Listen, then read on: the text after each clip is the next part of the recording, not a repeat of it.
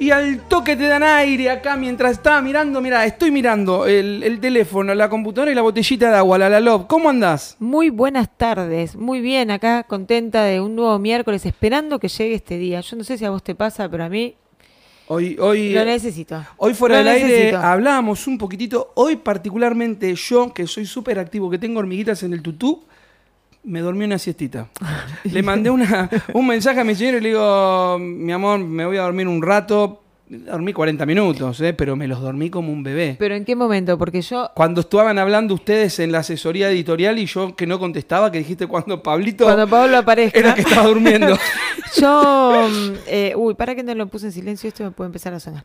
Yo eh, estaba terminando de armar el programa para hoy y le dije a mi hijo, Lautaro, no puedo, me duermo. Me acuesto cinco, media hora en el sillón, te juro que estoy pasadísima.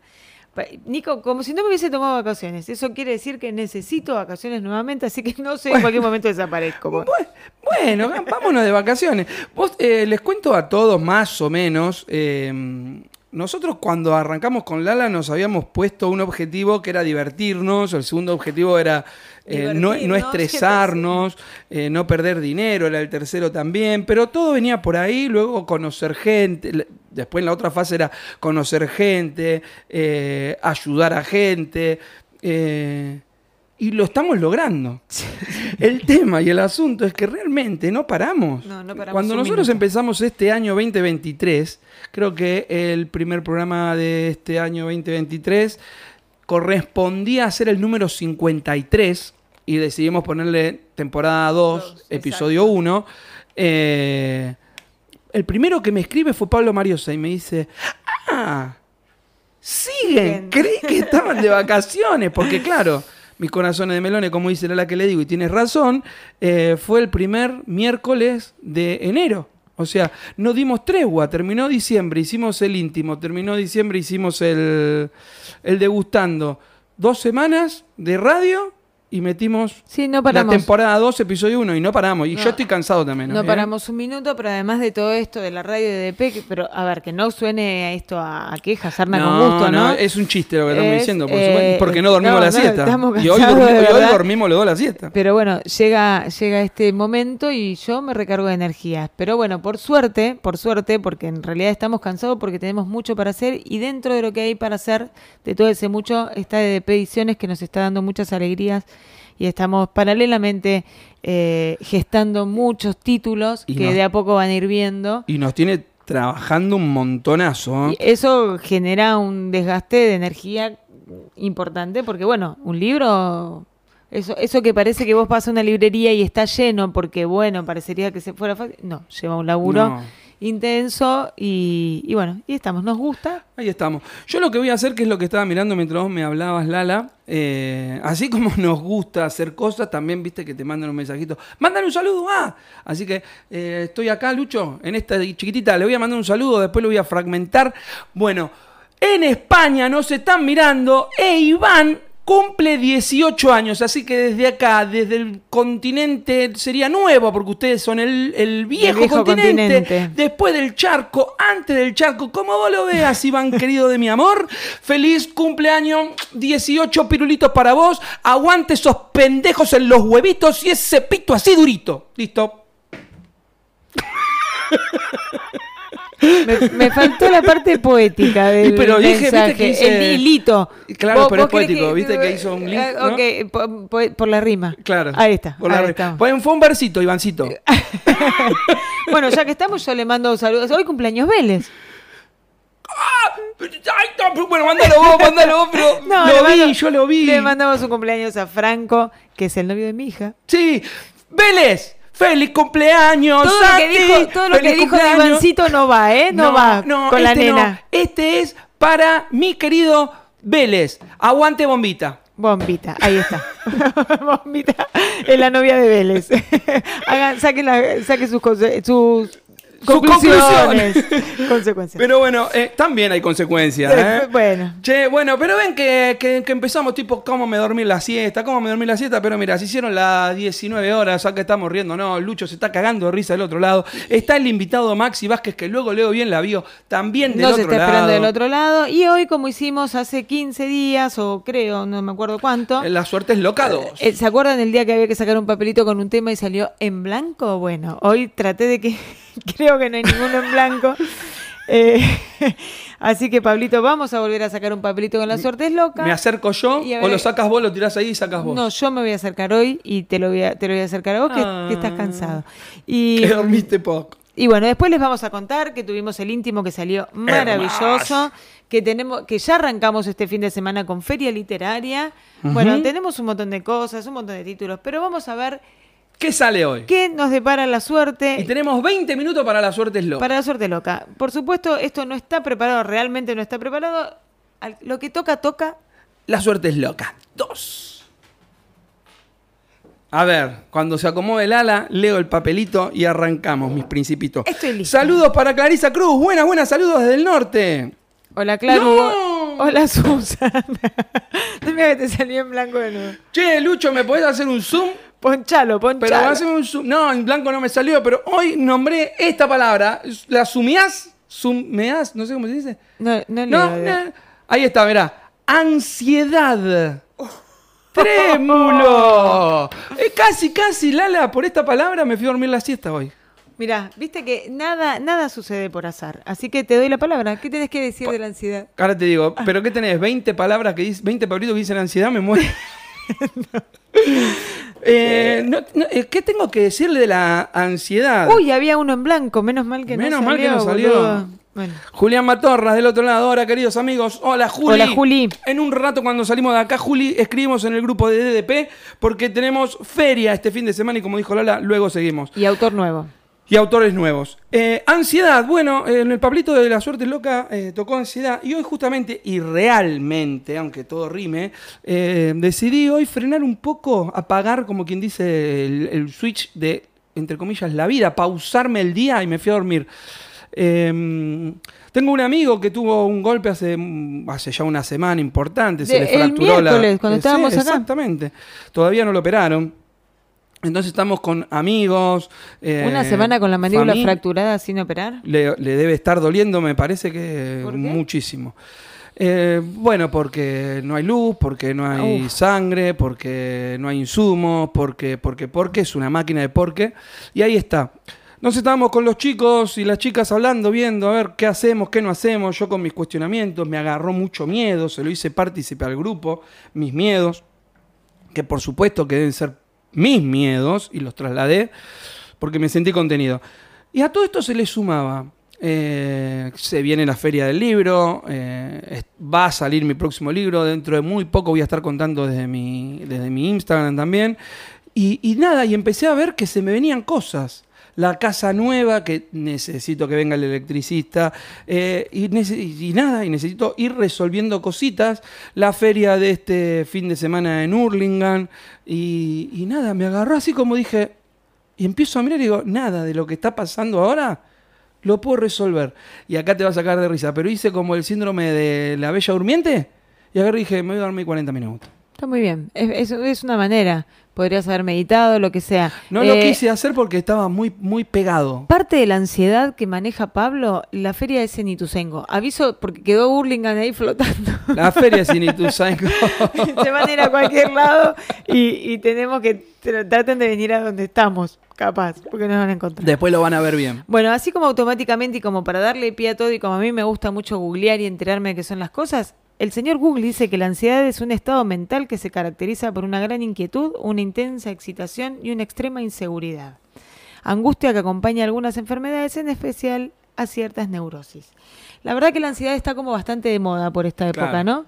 Eh, me parece que el, el post-COVID generó además así como que le subió... Apretó. eh, Sí, viste, agarró la perillita de- del volumen y lo llevó al máximo ante un montón de cosas.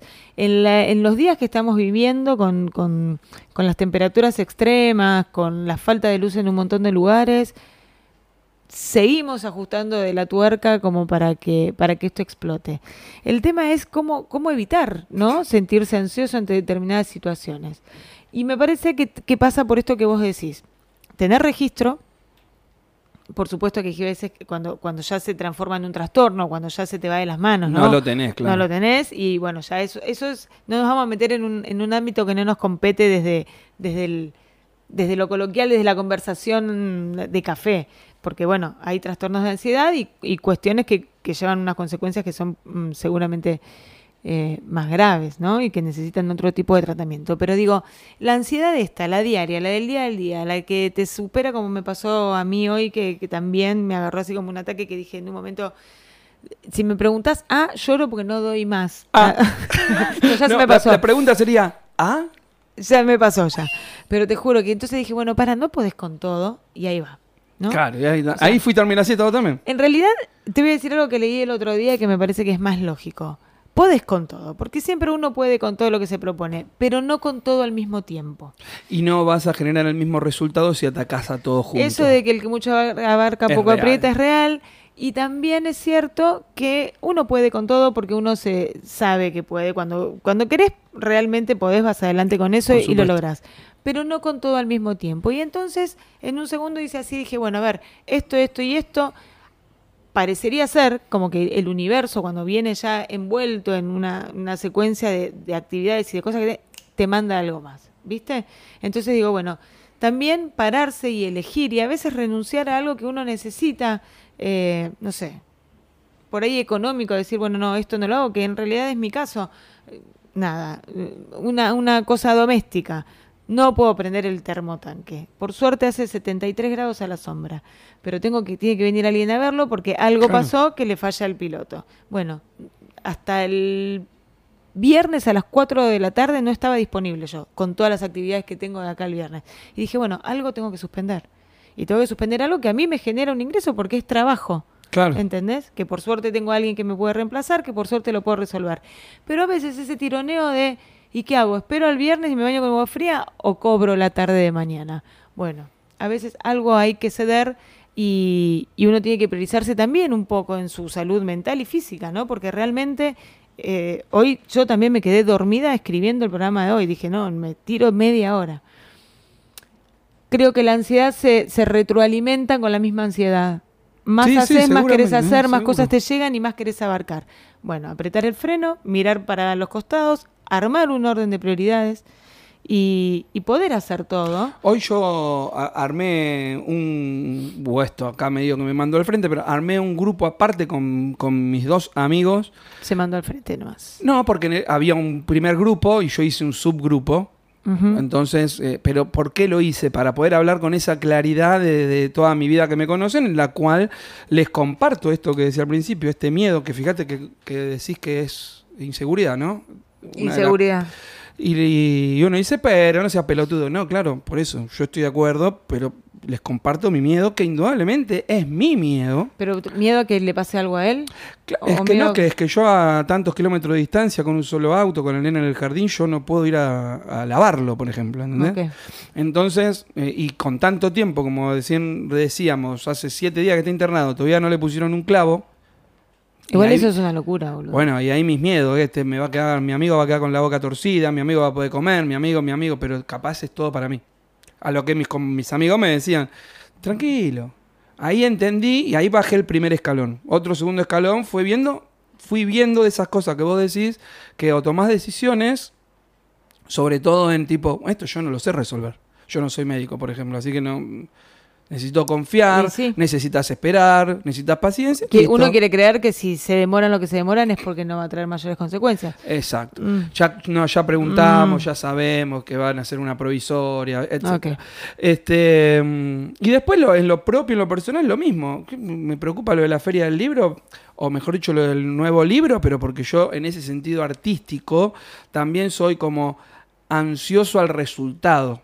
No, no ansioso a lo malo, y, pero también no puedo hacer nada. Si el libro no sale. Entonces digo, hay cosas que tengo que dejar, pero lo que me mató fue lo, el, el hogar, que es lo que abarca donde todos descansamos, mi familia y mi hijo más chiquitito, en el que había cosas que no podía resolver. Entonces dije, "Y si- si- ya está. Sí, bueno, por eso digo que la ansiedad es como es, un, es una trampa que, que, que- que qué te va lindo. metiendo cada vez más en, en- en- en la misma trampa. La misma trampa te lleva a esa misma Me trampa. encantó, es una trampa. Es Yo una sacaría trampa. todo lo que dice Google y pondría la ansiedad. es, una, trampa. Porque, porque claro, porque vos te vas sumando actividades, cosas, cuestiones, responsabilidades. Hay un momento en que te enfrentás con un montón de, de- de situaciones y tenés que eh, enfrentarlas y por ahí te cuesta también decidir qué. A ver, por ejemplo, en todo esto que yo te decía, yo te lo comentaba el otro día, hay algo que a mí me, me genera cierto malestar interior, que es cuando no puedo escribir. Hace rato que no, no encuentro un momento para escribir. Claro. Y tuve que auto conversarme y decir, bueno, si querés escribir, abandona tal cosa, si querés eh, Claro. tiempo para esto, tenés que... Entonces dije, bueno, postergo eso, postergo esas ideas, esos mm, proyectos personales que tengo hasta que nos podamos equilibrar los dos. Vos te estás también armando de, de, de- de tu nuevo lugar, ¿no? sí, y sí. reorganizándote. Y es un año que, que está empezando en este momento con un abanico también de cosas. O sea, fíjate lo que es la ansiedad, que tenemos un año reservado eh, La conversa. Boludo. Gente, tenemos un año ya reservado para íntimo, así que íntimo van a tener todo el año. tenemos todo el año reservado para el íntimo y tenemos reservado también los Para tres los días para el degustando. escrito. Y si ni les cuento lo que acaba de pasar acá antes de empezar el programa y ni les cuento lo que pasó antes de que empecé el programa, que Pablo me mandó un, un videito. Pero bueno, eh, nada, lo importante es poder hacer registro, lo importante, que no digo que sea fácil y mucho menos sobre todo por respeto a la gente que, que, que se pasa de la raya y que ya no lo puede, no, lo no puede hacer el lo- que registro, no. Que no puede hacer el registro. En el mientras tanto hay que aprender a, a- a elegir, ¿no? O sea, ¿qué- ¿qué priorizo? ¿Qué elijo? ¿Qué beneficio? ¿Y qué, qué cedo de todo esto? Totalmente. Y empezar a equilibrar. Así que yo rechacé la cena de hoy, la verdad, porque no, no me da el cuerpo. No, no, sí. O sea, a cinco cuadras de casa, no puedo. O otra cosa que no te conté del domingo, no puedo. ¿Entendés? Bueno, tengo la feria, voy a la feria porque ya estamos comprometidos. Pero hay que, bueno, lo corro. Lo que no, lo que puedo lo corro y lo que no se puede correr, bueno, eso será lo prioritario. Ansiedad. Trampa. Ansiedad, ansiedad igual trampa. Aparte de trampa, algo que le quieras decir a la ansiedad. Fuck you. Hija de remil perra, me leíste la mente. yo también, bueno, yo también. Decirle fuck. Fuck you, ansiedad. Y feliz cumpleaños, Iván. También rima. Y Belecito. Y Belecito. Vamos a escuchar algo, Lala. Y Escuchamos, encon- eh, nos encontramos con Max. Sí, señor, escuchamos el auspicio y escuchamos también la cancioncita Feliz cumpleaños, felices 60 años, Fito Páez. Ah, mira qué lindo. Candy Love. Arroba candylove.sol. Box personalizados, temáticos, para celebrar.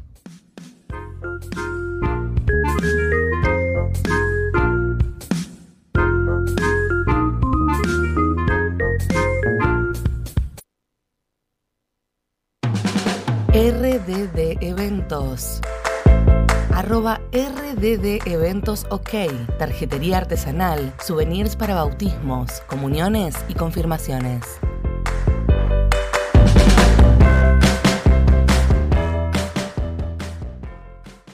Arrancamos la segunda parte de DDP, de Duendes y Poetas. Ya tengo un despelote con DDP, de Duendes y Poetas. y todo. Pero bueno, arrancamos nomás. Bueno, y ya está sentadito al lado mío que me lo estoy leyendo la bio desde el teléfono porque me quedaba más cómodo. Eh, Viste que eh, otra cosa que me dio de Duendes y Poetas es que empecé a leer en vivo dos veces ya desde el teléfono y ahora estoy leyendo, eh, teniendo la computadora con teléfono. Me hiciste poner la piel de pollo, boludo, me emocionaste. Porque, porque me hizo crecer. de- Por lo que creciste. ¿Viste lo que crecí? Susana, lo logramos, Susana. Está por ahí, Estabile. está por ahí, estable. Me mandó un que dice que tengo su botellita. Si está en mi casa, es mi, mi botellita. Pero bueno, hoy nos acompaña Maximiliano Vázquez. Es escritor y estudiante de guion en la Universidad de La Matanza. Nació en 1990 en Capital Federal, donde todavía vive. En 2017 fue seleccionado como uno de los ganadores de la séptima edición del concurso Yo te cuento Buenos Aires, organizado por la legislatura porteña. Ese mismo año también salió finalista del concurso de cuento digital de la Fundación Itaú. A la fecha tiene publicados dos libros de cuento. Debut profesional, Pánico, el Pánico, el Pánico, pánico. el pánico 2019. Y todas las historias de amor terminan mal. La RAI Ediciones 2021. A mí me llama mucho la atención los dos nombres de los libros. Creo que lo hablamos en vivo. Lo Yo- hemos hablado en alguna ocasión. Lo hemos hablado en alguna ocasión, ¿Cómo seguro. andan, muchachos? Muy bien, ¿cómo andás? El de Bien. todas las historias de amor terminan mal. Lo supremo. ¿Ese trajiste? Traje, traje este, que es... eh, Maravilloso. ahí ve, ahí. Ese. No sé si Sí, ahí sí, estoy todas saliendo... las historias de amor terminan mal. Barbie. Cada, cada vez más ansiedad en esta habitación, ahora que me estoy viendo. Eh, ¿Viste cómo vino hoy la palabra, eh? Sí, sí, sí, Es una sí. trampa a la ansiedad. Eh, es una trampa a la ansiedad, fuck you a la ansiedad. Todo, todo, todo junto me lo voy a llevar. Yo también estoy creciendo. Eh, sí, el título, la verdad que un éxito eh, de mi editor, porque cualquier persona que le diga el título del libro, nadie se queda como, viste, Como que no pasa de largo. Claro, es como que todo te lo come. Alguna reacción tienen que tener. O, o te miran mal. No pasa desapercibido, ¿no? Exactamente, no pasa desapercibido. O sea, Así la que- ma- es que es una realidad que, que, que- que aunque cueste hay que asumirla. Hay, hay- hay una. Hago una ot- otra pequeña intro. Hay una amiga, escritora, Bárbara Galantino, que, que- que quiere ser famosa. Y, por eso aprovecho y la nombro, con la cual también compartimos muchísimos escenarios. Eh, con Maxi también compartimos muchísimas ferias, no escenario puntual, pero sí feria. Y en la, la última fue la de Parque Patricio, la anterior también fue en Parque Patricio, pero en el Smart Plaza. Eh, y estaba el libro, pero los dos títulos de los dos libros me parecen sensacionales. Sin embargo, este es cierto, porque estaba justo pegadito al lado mío, no pasaba desapercibido. Eh, sí, bueno, muchas gracias y de nuevo gracias a, a mi editor Ariel Ides que también me tiró la idea del otro título. Yo sé, no sé si soy bueno o malo como escritor, sé que para poner los títulos soy medio de madera, así que delego, delego. ¿Es el mismo editor? Eh, es, eh, sí, es un amigo de hace muchos años que me ayudó mucho con, con el primer libro. La editora en realidad es eh, del primer libro, el de Pánico el Pánico, es Marina, que le mando un saludo muy grande. Eh, y él sí es el editor del segundo libro de, de acá de La Ría, que es una editorial que se, se funda en plena pandemia, en 2020. Ajá. Y así arrancamos eh, con, con muchísima. eh, con muchísimo esfuerzo, con muchísimas ganas. eh, y ya llevan publicados creo que cerca de 10 libros. Así que les mando un saludo muy grande a los chicos. no sé si me estarán viendo, pero de- de- de- después les voy a pasar. El link. Sí, sí, obvio. sí. Ah, Em, ya se los pasé, pero. Acá dice Barbie Zanotti, que es una casualidad que tenga mi apellido y piense igual, que ese título es la verdad universal.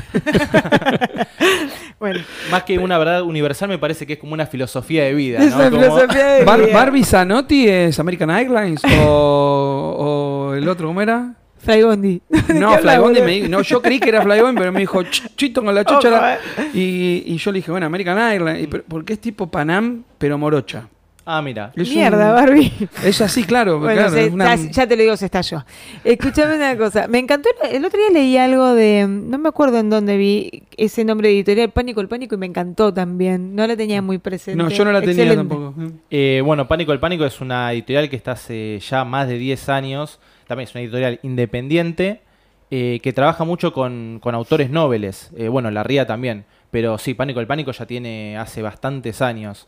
Eh, publican más que nada poesía. Ah, o sea, hacen menos narrativa, tienen, tienen su línea de novelas, tienen su línea de cuentos, donde estoy yo también, pero se dedican más que nada a la poesía. Es autogestionado también. Sí, sí, sí, es eh, totalmente independiente. Eh, yo tengo varios libros de poesía de ellos. eh, bueno, tiene un libro, eh, Tamara Tenenbaum, creo que es la, primera ajá. publicación de ella es de ahí. De- Eh, yo lo tengo pero el vos libro, sabés ahora que me no parece que lo leí que hay alguien del, del medio que publicó ahí. Me suena que lo debo haber visto. No, mu- mucha gente, mu- muchos- Pero me, me llamó la atención el nombre y me, me pareció muy copado, muy bueno. e- es una muy linda editorial. es- Yo, al revés tuyo, me encanta ponerle nombre a las cosas. Ah, ¿sí? A mí me encanta. Ah, No, yo pero lo, él- yo lo él- sufro de una Él manera. dijo que, claro, que lo sufre, ¿no? Sí, que, sí. O que, o no yo- sabe ponerlo. A pero- mí que me encanta, me encanta estar buscándole, ¿viste? El- por ejemplo, creo que una de mis mejores creaciones fue el de Gustando Escritos. O sea, eh, eh, es un nombre que me parece que, que engloba todo y está muy bueno. Pero bueno, contame mm, un poco si, el, eh, sin, por supuesto, siempre sin spoilear, y ya, ya sabemos los escritores hablar de nuestros libros y, y llamar la atención, ¿cuánto de ese título se refleja adentro, ¿no? Porque también los títulos pueden ser Como Sí. la ansiedad de una gran trampa. Una gran trampa. Eh, sí, sí, o sea, mira, yo eh, en uno de los cuentos arranca diciendo que eh, todos los escritores escriben de cualquier cosa, pero en realidad están escribiendo de ellos mismos. Así que eh, pa- para el psicólogo mal, eh, derecho a la silla de Freud. Eh, mira, eh, Tiene pinta de psicólogo. Me parece que sí, me falta el título. Y los aranceles. Arrancamos por el diván. Eh, arrancamos por el diván. No, mira, eh, me parece que, que el título salió más por una cuestión eh, poética. Eh, le estábamos buscando el, el título al libro y yo, eh, bueno, uno de, de los cuentos del libro tiene, tiene ese título, pero tenía un título distinto al principio que yo se lo cambié. ¿Por qué? Porque era muy parecido al título de otro cuento que al final no entró. Entonces, como que le cambié el título, después el otro cuento lo saqué, pero me gustaba más este título. y, Y, y en, un, para mo- el- y en un momento nos miramos con Ariel y este es el título del libro. O es sea, el es el, título que es el- pega. está bien, es el título de uno de los cuentos. Es el título de uno de los cuentos, de, es un cuento troncal, que es la historia de, de una pareja eh, que, en medio de una discusión se está desarmando, pero vos lo, nunca estás adentro de la habitación, nunca ves la acción, sino que todo lo, lo cuenta un narrador, que es un vecino que está obsesionado con ellos y los va siguiendo del otro lado de la pared. La pareja se va discutiendo a lo largo del departamento y es un, es un pH tipo chorizo. Entonces el narrador los va siguiendo de un lado a otro eh, y se va imaginando las escenas, eh, cómo están pasando, ¿no? Entonces, muy, muy teatral también. Este tiene que ir al diván, nada del otro lado del Sí. diván. Sí. Sí, muy teatral, porque ahí estás como rompiendo esa cuarta pared, que sería lo que estaría viendo el que está sentado en el teatro, digamos. O sea, Claro, sí, es... y lo va contando una, un, un, un- un tercero que no tiene nada que ver, pero bueno, porque juega mucho la subjetividad y también es como que ese narrador es un personaje también que tiene una motivación eh, y, y bueno, que nada, que, que- que- se va revelando conforme va avanzando la historia.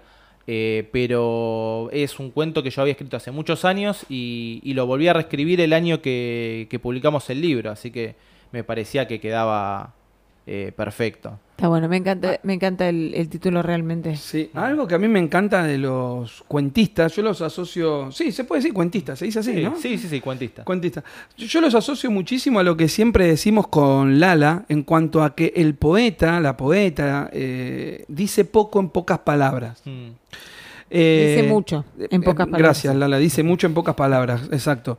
Y el, el cuento como tal se parece mucho a una noveleta, Sí, con menos palabras, por supuesto. O sea, Eh, lo que voy es, ¿cómo lográs hacer la escaleta de ese cuento o el esqueleto, para ser más formales, de un cuento y reducirlo tanto al punto tal que justamente nos quede... Un cuento. Sí, Y no un... sí. Bueno, me parece que, o sea, el cuento mismo te lleva, te obliga a, a- a usar, eh, a, a ser eficiente con el lenguaje, ¿no? Eh, yo personalmente escaleteo muy poco. eh, no, no, no suelo tener mucha planificación de los cuentos. Hay veces que sí, que se me ocurre una historia y, y la voy marinando durante mucho tiempo. Y hay muchas veces que solamente me pongo a escribir. Eh, el cuento que, que yo mencionaba antes, eh, no el del título, sino el otro que comienza diciendo que los escritores Eh, sí. Hablan de sí mismos. hablan de sí mismos. Lo primero que se me ocurrió fue esa frase. Y un día me senté, escribí esa frase. Bueno, otro día me senté, desarrollé un poquito la escena y, y le empecé a dar para adelante. Y ese cuento que, que a mí en lo personal me gusta mucho, me parece que es el mejor cuento del libro. Este Eh, está acá. Sí, sí, las- está acá en todas las historias de amor. Eh, es un, un cuento que, que se fue armando medio semana a semana. Yo estoy en un, en un taller, en una clínica de obra, y yo lo iba llevando semana a semana, semana a semana, y la anteúltima semana dije, bueno, ahora tengo que escribir el final, me parece, porque esto es como que ya va avanzando hacia el desenlace. Y yo, yo tenía alguna idea de para dónde quería que fuera, y cuando lo estaba escribiendo es como que me di cuenta cómo tenía que terminar. Eh, y llegué ahí y es como que se me ocurrió un final que, que, que cerraba con todos los temas del cuento y que le daba un giro a la historia y si vos, o sea, me, me estoy tirando flores a mí mismo, ¿no? Pero Está bien, vos lo lees y parece que mirá qué bien planeado que está, pero, pero fue apareciendo. Lo que pasa es que a veces también la escritura tiene eso también, ¿no? Eh, con, con la poesía yo también, si me quiero poner a hablar de, del árbol, de- de- del ficus de la puerta, me siento y empiezo a, a crear a partir del ficus. Pero muchas veces eh, hay algo que, que es más visceral y que te empieza a salir, y que te sale, te sale, te sale, y después sí le das la forma, lo lees, lo corregís, todo lo que... No necesariamente uno tiene que tener una estructura para escribir para que sea mejor o peor escritor, No, digo. No necesariamente. Hay muchos muchos de los autores que vienen acá. Pablo suele tener esa pregunta sobre la escaleta, si la tienen, no la tienen. si- Yo creo que la gran mayoría no. Son muy pocos los que dijeron Los que vinieron sí. acá fueron, pero estoy seguro que me entran en una mano. Sí, sí, sí, son- Pero son yo pocos. pregunto eso también porque, por ejemplo, para este, lo último que estoy escribiendo me armé una escaleta. Porque como me estaba en el proceso de mudarme, etcétera, sabía que en algún momento no iba a ser una continuación ni siquiera semanal. Hoy, por ejemplo, no escribí, ayer no escribí, y cuando lo agarrase sabía que iba a tener una base. Ahora, me parece que voy a terminar otro libro antes, porque yo no soy un, li- un escritor de, de brújula, como le dicen, de, o jardinero, como dijo Wagner. O sea, claro, yo soy más bien volador también. Claro, Claro. bueno, tiene eso, está bueno. Y también coincido, y me parece que, que es cierto eso que vos decís de que todos los escritores hablan de sí mismos, porque los autores, sí, no, es que es así, escribas de lo que escribas, es imposible separar a la persona que desarrolla el, el tema de, Sí. de, de lo que, aunque hables de Frankenstein. Sí, sí, o sea, totalmente. Eh, está esta frase que es como muy famosa, que es como de escribí de lo que sabes. Y me parece que más que un consejo es como una observación, ¿no? O sea, todos escriben de lo que saben. No puedes escribir de algo que no sabes. Aunque lo sepas de, de manera, eh, no sé, tangencial, eh, superficialmente. eh, y lo que me parece que tarde o temprano en la escritura afloran cosas muy, muy íntimas, muy profundas. Eh, pero bueno, hay, hay es, digamos, lo que hago yo, lo que hacen, como decimos muchos escritores, es, es una, una manera de hacer las cosas. Yo también tengo amigos escritores que son todo lo contrario, tienen una, una disciplina para planear la historia, escaletearla, eh, trabajar en la estructura general, ¿viste? Eh, la, bueno, la psiquis del personaje, todo. El- los arcos de personaje, cómo se van a mezclar. Y es como que van armando, viste, casi como si fuera una. Eh, como un plano, como un cuadro, viste, de- del nivel de tensión que va teniendo la historia a lo largo de cómo Claro. se desarrolla. Cuando hay un clímax, eh, después el momento, viste, de pausa en la meseta de la trama, eh, momentos de más tensión. Bueno, ahora que, que yo me puse a estudiar guion ahora, ahora, ahora, eh, nos están haciendo escaletear a full. O sea, estoy aprendiendo a escribir de una manera totalmente distinta a la que yo solía hacer. A mí Así me, me- está yo bueno. estudié guion y me encantó. Eso está bueno igual. Me encantó. Es muy lindo. Está es muy bueno. lindo. Tiene otra onda. ¿Y, y con, con qué fin estudias guion? ¿Tenés, ¿Estás Eh, pensando virar para ese lado? Eh, si puedo, sí. Eh, es algo que me encantaría. Me encantaría poder vivir de lo que escribo, que me parece que es un poco lo que, eh, lo que sueña todo escritor, eh, y está muy difícil. En todo el mundo, pero acá en Argentina más Un todavía. poco más. Pero mm, la verdad es que sí. eh, Hoy- es, es como una, una tarea pendiente que tenía hace mucho tiempo. Hoy miraba eh, libros extranjeros de autores extranjeros que capaz no lo conoce nadie. De un Pablo Barroso de Gran Bretaña, 7 mil pesos.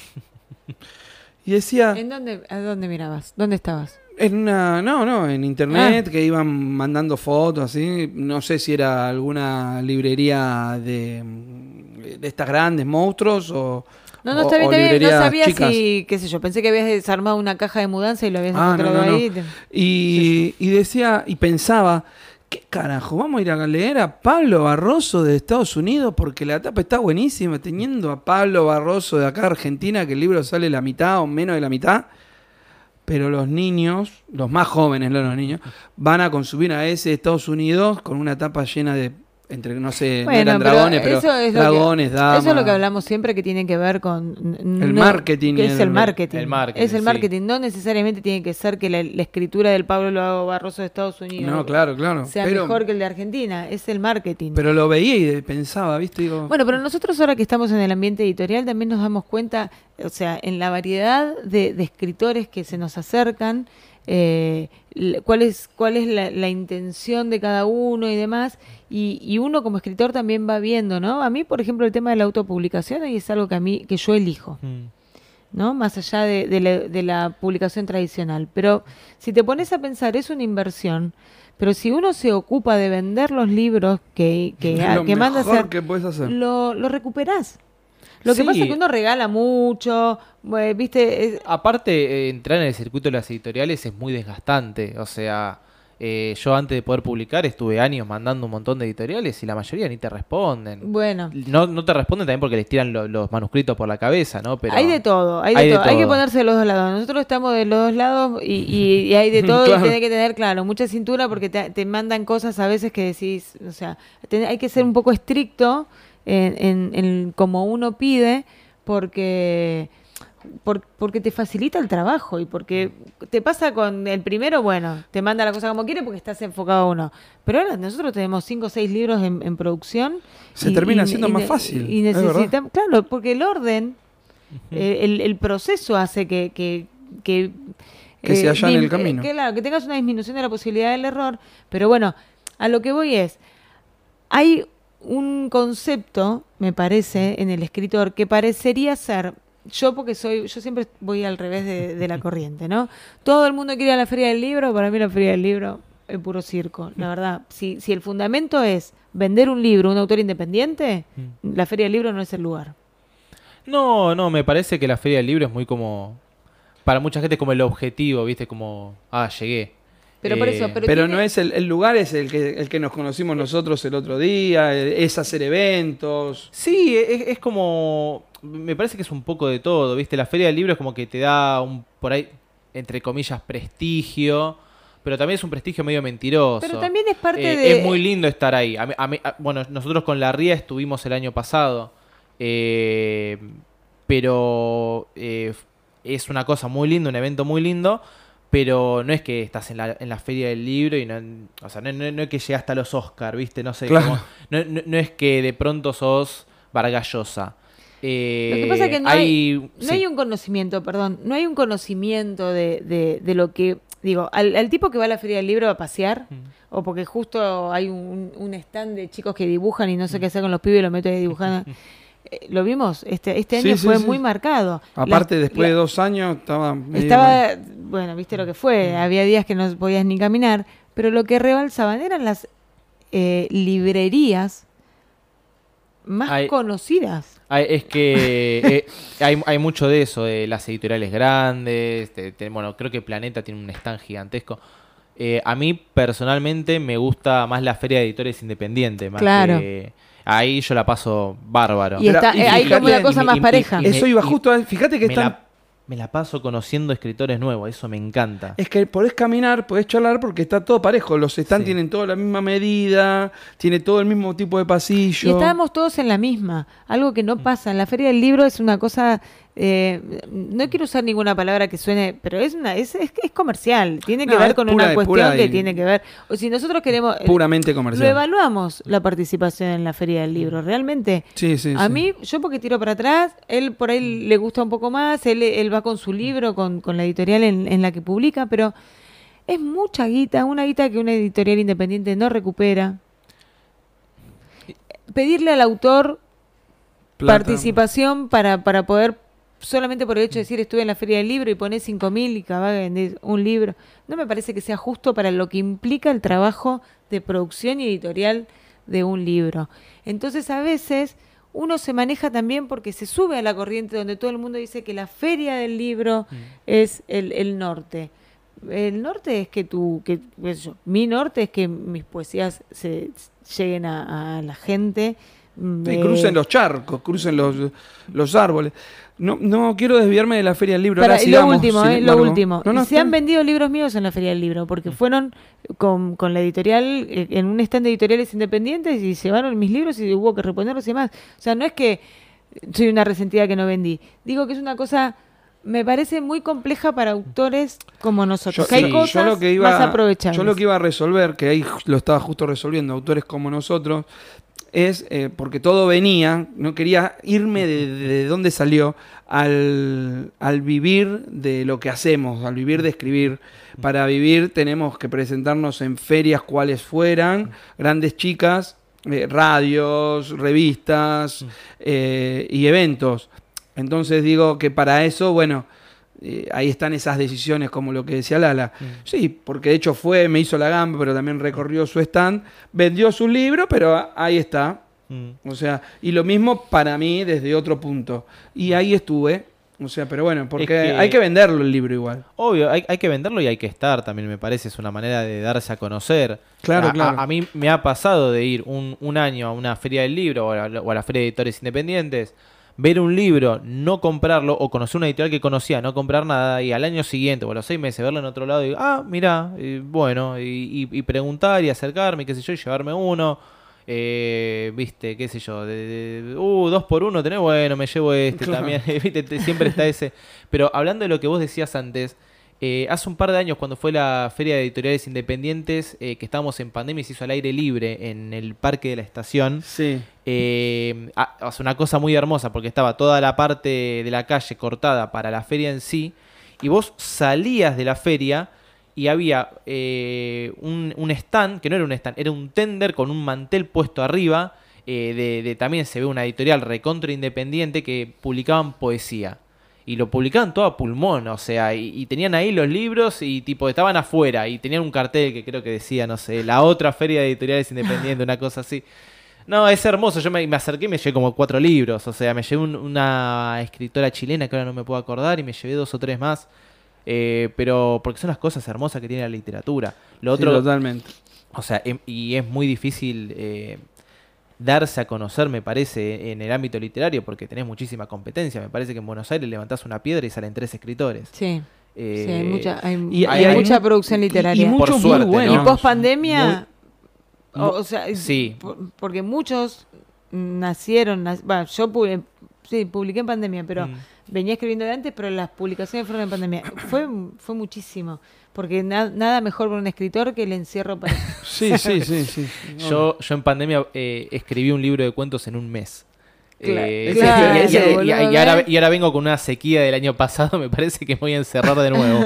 Pero ese, ese libro, ¿qué, qué vas a hacer algo con ese que escribiste? Eh, sí, sí, la idea es hacer algo, la verdad es que lo estuve moviendo poco. Eh, el año pasado estuve con muchas cosas, bueno, va- varios temas personales, y venía de publicar este libro también que se publicó en 2021. Claro. El libro ese lo moví poco, la verdad, pero bueno, es- es- Lo moviste, referís a que lo presentaste en editoriales. Claro, se lo acerqué a un par de Ah. amigos, eh, que, que me lo lean, que me hagan devoluciones, ya tiene unas correcciones hechas, está como bastante redondo, eh, también es un libro de cuentos, y bueno, y lo tengo ahí, y después tengo 15.000 cuentos escritos que los tengo que o reescribir o corregir, ¿viste? Eh, pero bueno, ese es un, un laburo que, que por ahí ahora le estoy prestando menos atención porque estoy más con el tema de la facultad. Pero bueno, eh, este, eso está siempre ahí, ¿viste? Siempre está en ascua, siempre está diciendo, me tendría que poner a escribir, me tendría que... Sí, te- sí, te- sí. me- a mí me dan ganas de, de- de escribir y, y de darle a la gente para que lea. Eso para mí lo, que, lo más lindo que hay, cuando te llegan las devoluciones. Y, Y, es lindo, realmente es lindo. Es muy Que lindo. creo sobre que todo cuando antes- son positivas. pues. No, pero antes lo iba a decir cuando estaba justo vos, por eso también quería cortar un poco porque me iba a ir lo de la feria. Eh, yo creo que lo auténtico, perdón, vos empezaste hablando acerca de lo auténtico y Lala lo reforzaba y después todos juntos aunábamos a que se diluía en el ámbito comercial de la feria. Sí. Lo más lindo que hay es que te lean, pero cuando te empiezan a reconocer, por ejemplo, a Lala yo la leo y la reconozco. Eso me parece fascinante. No porque está Lala, a Alicia Altieri, a Patricia Álvarez también, o sea, eh, a Victoria Muscara, eh, y, y después cuentista, a Gustavo de Mayo lo reconozco. O sea, hay- eso es muy lindo porque está dejando la verdadera marca el, el autor. Eso es fantástico. Sí, sí, a full. Eso es fantástico. Pero se- ahora que justo volvieron a tocar el tema, lo quería agarrar porque creo que eso es lo, creo que, si bien por lo pronto no, no vivimos de la escritura, el otro día también le mandó un mensaje a Lala, y esto es un super mimo. Cuando te leen y te dan la devolución, Sí. es Sí, un duda. mimo. Cuando te reconocen, bueno, Vamos a tomar una birra, dale. Sí, sí, no, no, no, eh, o sea, a mí me alegran el día. Total. Me ha pasado de tipo estar teniendo día de mierda, ¿viste? Que, qué sé yo, estás con el laburo, estás con esto, estás con mi cosa, estás, estás tomándote el subte para ir a Constitución a, a, a las 8 de la noche y viste y, y de pronto me, te llega un mensaje por Instagram y ay, la verdad que me encantó tu libro, qué sé yo", y dijo, "Oh". claro, me, me- boludo. me abrazo al celular y que, cómo te quiero. Eh, Es hermoso, pero sí. realmente. ¿Y mm, tu debut profesional? Debut profesional, eh, bueno, de- debut profesional eh, fue una cosa eh, muy loca porque yo me enteré de que me iban a publicar en la Feria de Editoriales Independientes. Eh, Por eso la ama. me un, un- eh, un- un amigo le había acercado a Marina eh, el manuscrito, eh, que fue también hubo un trabajo de corrección, elegimos otro cuento, hubo uno que lo sacamos y que después pasó a este libro. Eh, pero se lo mandamos a Marina eh, y nada, se lo mandamos, ¿viste? Bueno, léelo cuando, cuando puedas, me decís. Entonces, vamos con este amigo a la Feria de Editoriales Independientes. Éramos varios, aparte, nos habíamos encontrado, que ya estábamos hablando. Y de pronto es como que aparece este y dice, vení, vení, vení, vení, que Marina te quiere conocer. ¿Cómo que me quiere conocer? Vení para acá, pum, pum, pum, pum, pum. Bueno, me encantó tu libro, de, te quiero publicar, qué sé yo. Y fue así como de golpe y porrazo. de ¿Pero vos tenés muchos amigos escritores o muchos amigos que te No. leen y te hacen el aguante? Porque tenés... Eh, tengo, eh, tengo amigos escritores que los conocí muchos en talleres, eh, que comenzamos escribiendo, viste, y, y- y por suerte muchos pudimos publicar. Conozco a, a varias personas que han publicado en la RIA, porque somos más o menos todo del mismo palo. Y después conozco gente que, que- que conocí por el medio. Lo conozco a, a Martín Sancia Kawamichi, que mm, es el escritor que me hizo la contratapa que él escribe en Evaristo, eh, que lo conocí porque yo hice una reseña del libro, de un libro de él, Yunga, que es una novela de puta madre. Eh, le- él me mandó un mensaje, gracias por la reseña, qué sé yo, bueno, gracias, pum, pum, pum, hablamos.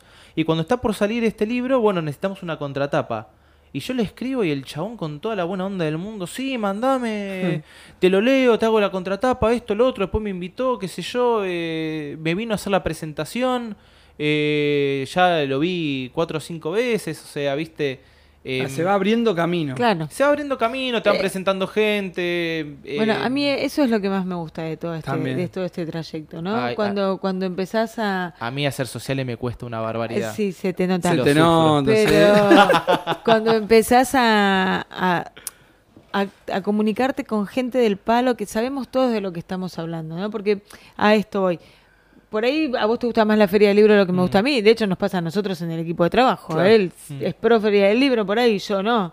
Sin embargo... Yo no soy pro feria del libro. Me matan No. en casilla, pero. No, pero es para marcar una diferencia, no porque lo sea, digo, si en, en- no tendría, él tendría menos problema que yo por ahí para entrar. Claro, sí, totalmente. A, eso, a- para Sí, ser y- más exactos. Sí, y, y hasta, claro, y hasta lo buscaría para entrar, claro. Exacto. Eh, sin embargo, todos sabemos de lo que estamos hablando y todos sabemos que por más que seas el independiente, el, Claro. el- el autopublicado, el de publicaciones, lo que cuesta, el trabajo que es, el- lo lindo que es gestar también un libro, lo hermoso que es cuando lo tenés en la mano ya.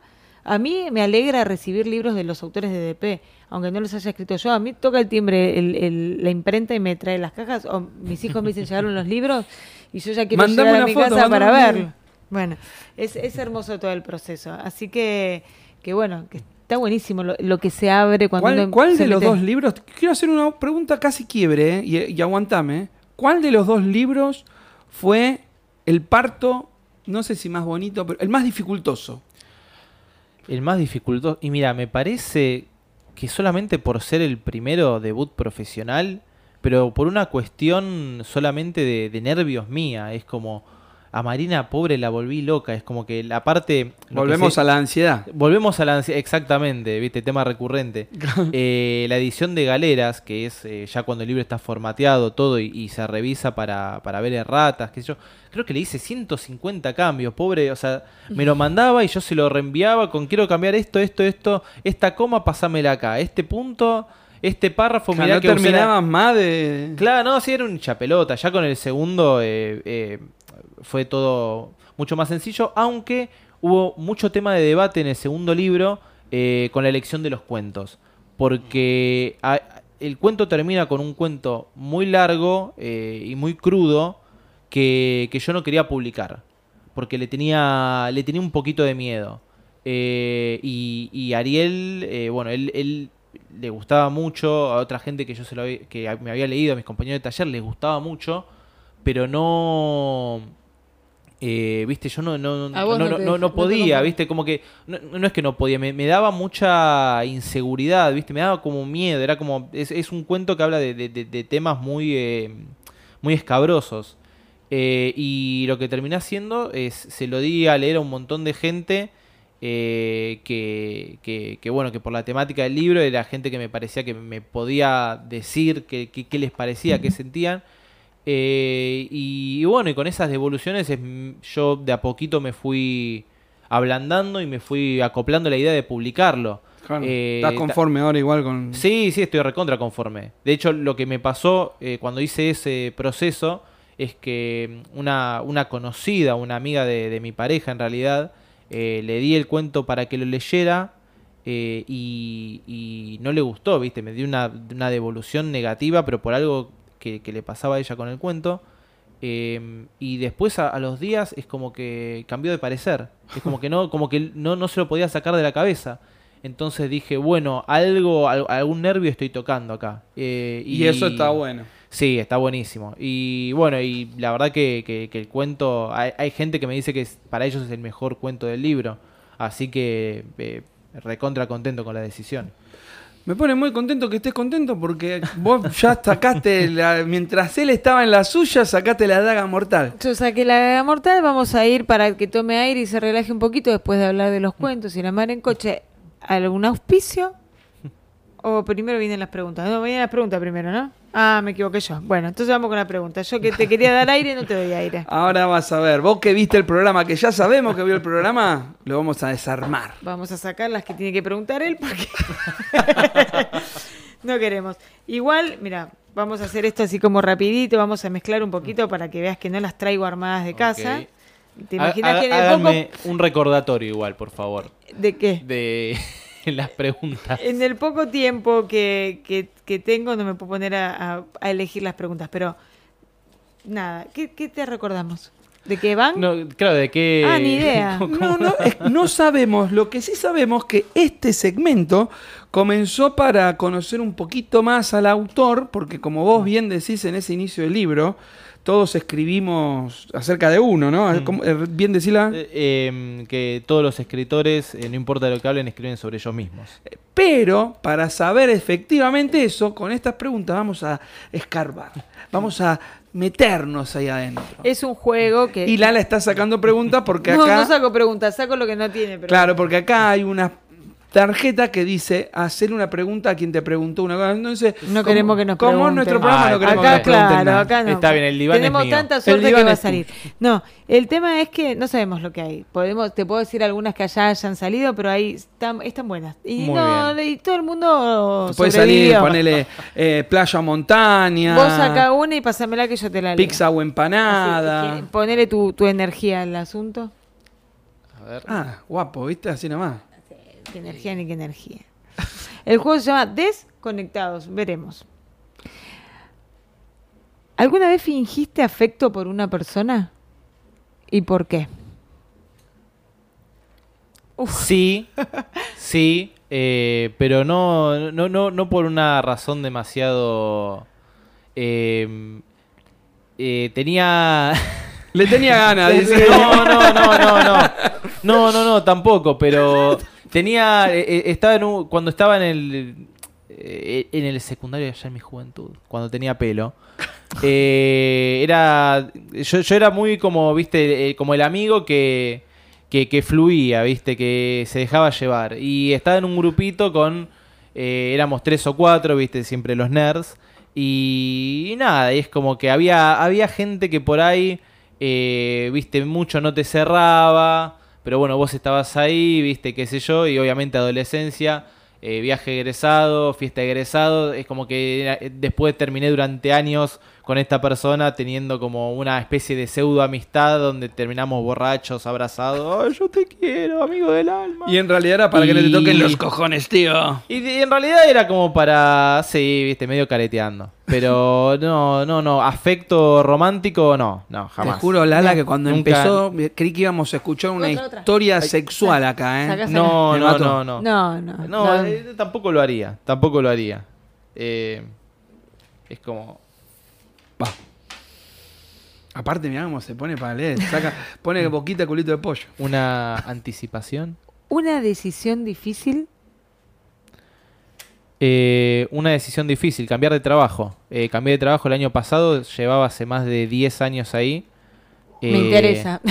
Y, y- y estaba con esto de que me iba a poner a estudiar guion, viste, como que necesitaba un cambio en mi vida. Eh, ya había estado, había tenido la intención de cambiar de trabajo, eh, no había conseguido, entonces dije, bueno, necesito un cambio. ¿Qué puedo cambiar? Bueno, me, me puedo poner a estudiar, que era algo que venía pateando hacía cinco años fácil.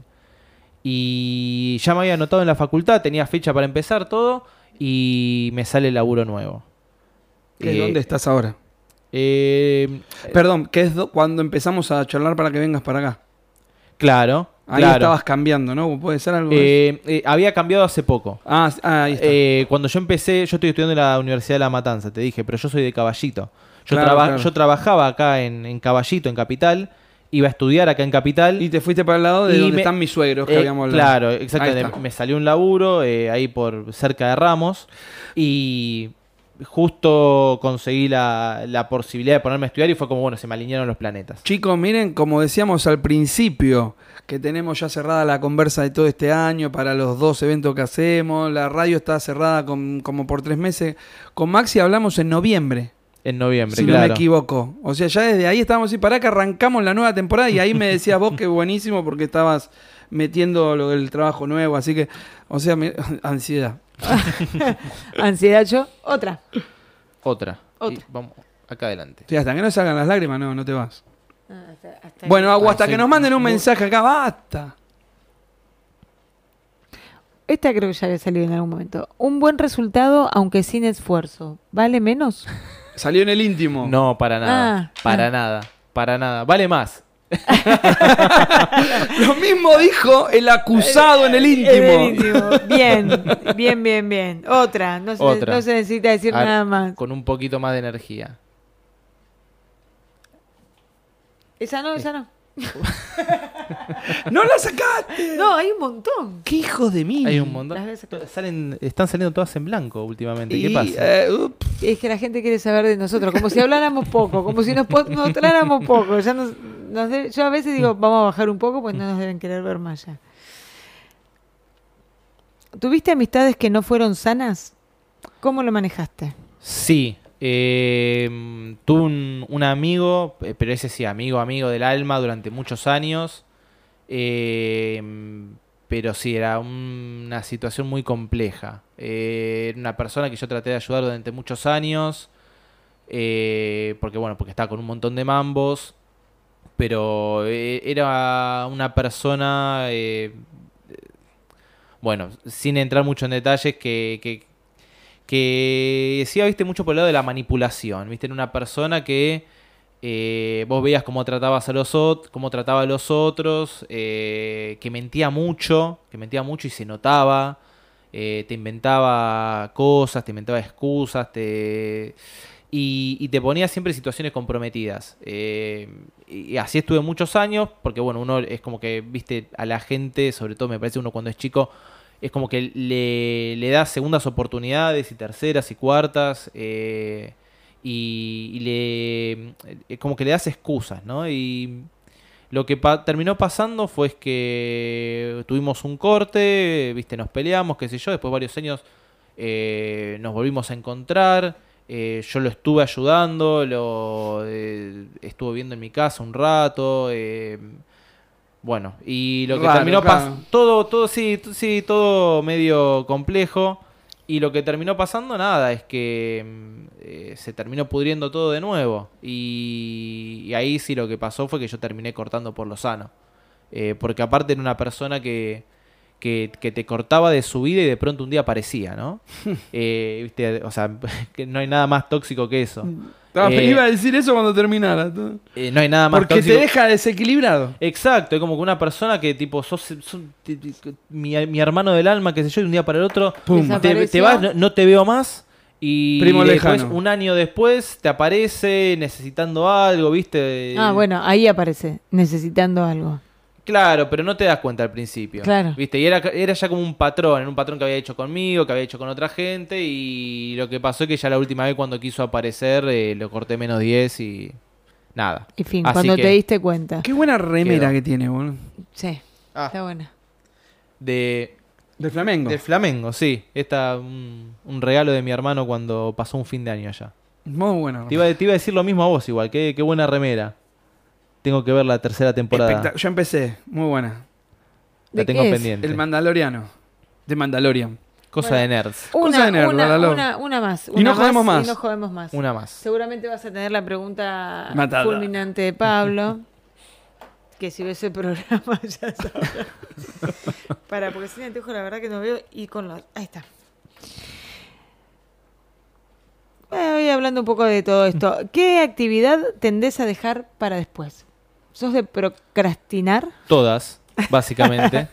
Si hay algo que tengo que hacer, eh, la mejor manera de hacerlo es que me aparezca otra cosa más urgente. Así procrastino con una cosa haciendo la otra. Con una excusa, va. Eh, Así claro. tenés una excusa. Así, Exactamente. excusas, Eh, sí, pero lo que, lo que vos quieras.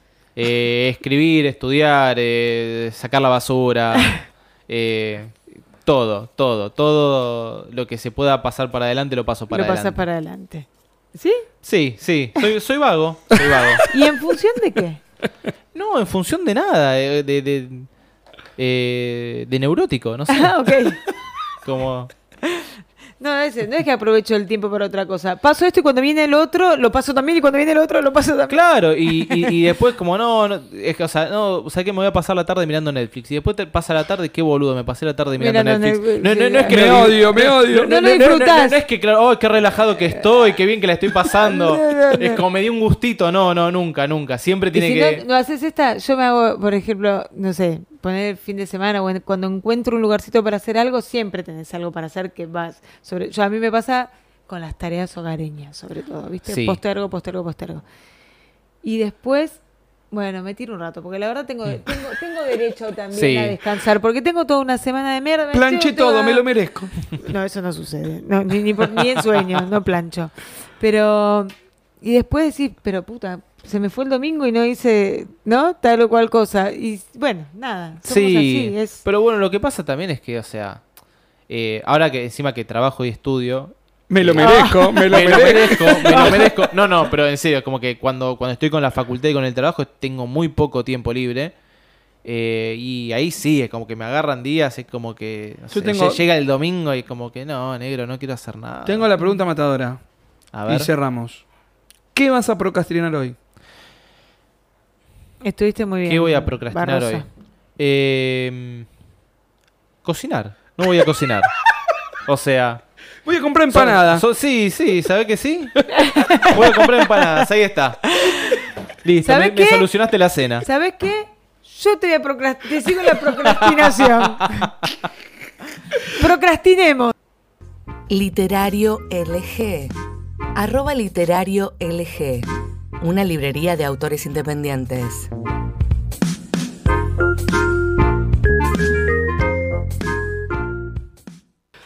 Bueno, criaturas del bien, Lala, contame un ¿qué poquitito. tenemos para contar? Contame un poquitito del íntimo que se fue.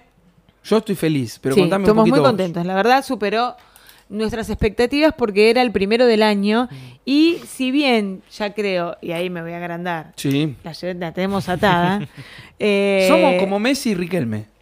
Vos yo- sos Riquelme. No, prefiero patadura de Palermo. Yo no soy riquelmista. Todo bien con el, con el vice, pero no. no, Vos te das no, cuenta no. que es contra Lucho, ¿no? No, no, no. Pero bueno, somos, igual está bien, ¿eh? Somos como Palermo y el mellizo Barroso Ahí Cheloto. tenés, esa, ese, Ahí esa me gustó. Igual está perfecto, Esa porque Palermo le tirabas un ado- y él metió un Y gol. él metió un gol. Sí. Te das un adoquín, la parada de Y el otro corría. Y, y no sé cuántos partidos juntos tienen Riquelme con Messi tampoco. Es una dupla medio dudosa. Messi Di María debería ser, me parece.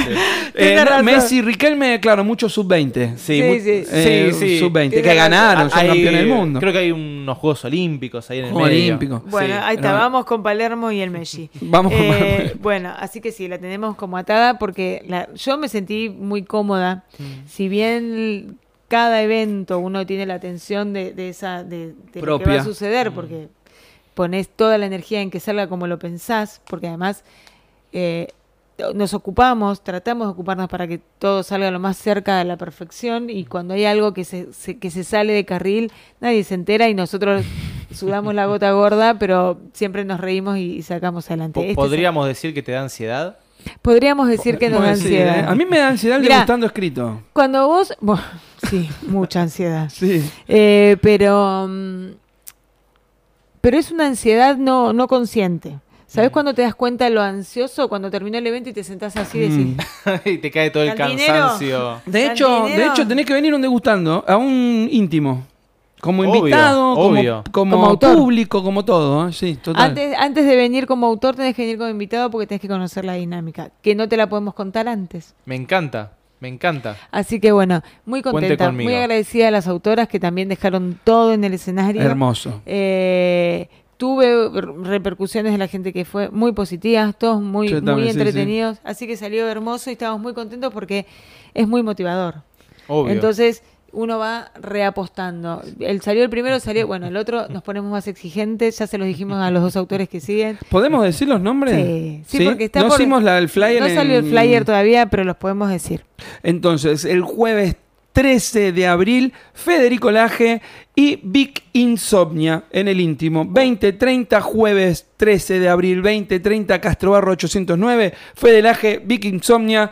Bienvenidos al íntimo. Lo lindo de esto es que se conocieron en el íntimo anterior, que vinieron a ver cómo era la dinámica. Entonces son dos grupos de gente que es lo que buscamos un poquito, intercambio de lectores para que... Siempre, siempre el link. Cruzada. Siempre el link, siempre el link. Porque creemos, bueno, como decíamos al principio, creemos que es, es conocer, es acompañar, es empujar. Networking, muchachos. Eh, como- Qué buen nombre Buenísimo. para un Uh, cuento, uh, networking, ¿eh? networking. Este, así que salió hermoso. El mes que viene tenemos íntimo y en mayo no tenemos íntimo. Por eso, ¿por qué? Porque odia la Feria del Libro. Porque Claro. odia la Feria del Libro. Va- a ir a, boicotear. eh. Porque hay demasiado. No, tenemos degustando escritos. Sí, pero tenemos degustando escritos. Meter los dos eventos cuando además está la Feria del Libro nos pareció como mucho. Mm. Así que eh, el segundo sábado, que no me acuerdo qué número cae, El sábado 20 de mayo tenemos Degustando Escritos. degustando escritos. Así que ya vamos a contar todo, vamos a contar autores y bueno, con algunas sorpresitas y cambios. Me encanta, qué lindo programa, ¿eh? ¿Cómo la pasaste? Bárbaro, espectacular.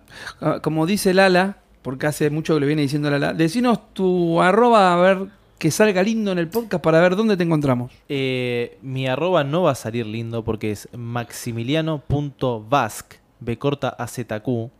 Eh, para ser un escritor tengo bastante poca imaginación. soy, como Instagramer soy un muy buen escritor, me parece. Bueno, gente, criaturas del bien. yo les digo chau. Que tengan una buena bueno, resto de semana, porque ya Sí. no es lunes, es miércoles. Hagan lo mejor que puedan, no procrastinen y no tengan miedo a la trampa de la ansiedad. Reconozcanla. No caigan en la trampa de la Fuck ansiedad you. de frente a las obligaciones, a descartar lo Fuck que you. puede esperar. Gracias por venir. arroba DDP Ediciones, una editorial que elige acompañarte en el camino de publicar tu libro. Arroba DDP Ediciones.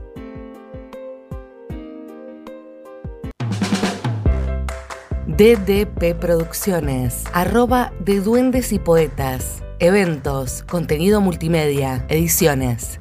Nuestra línea de comunicación 116-303-3909, arroba de Duendes y Poetas.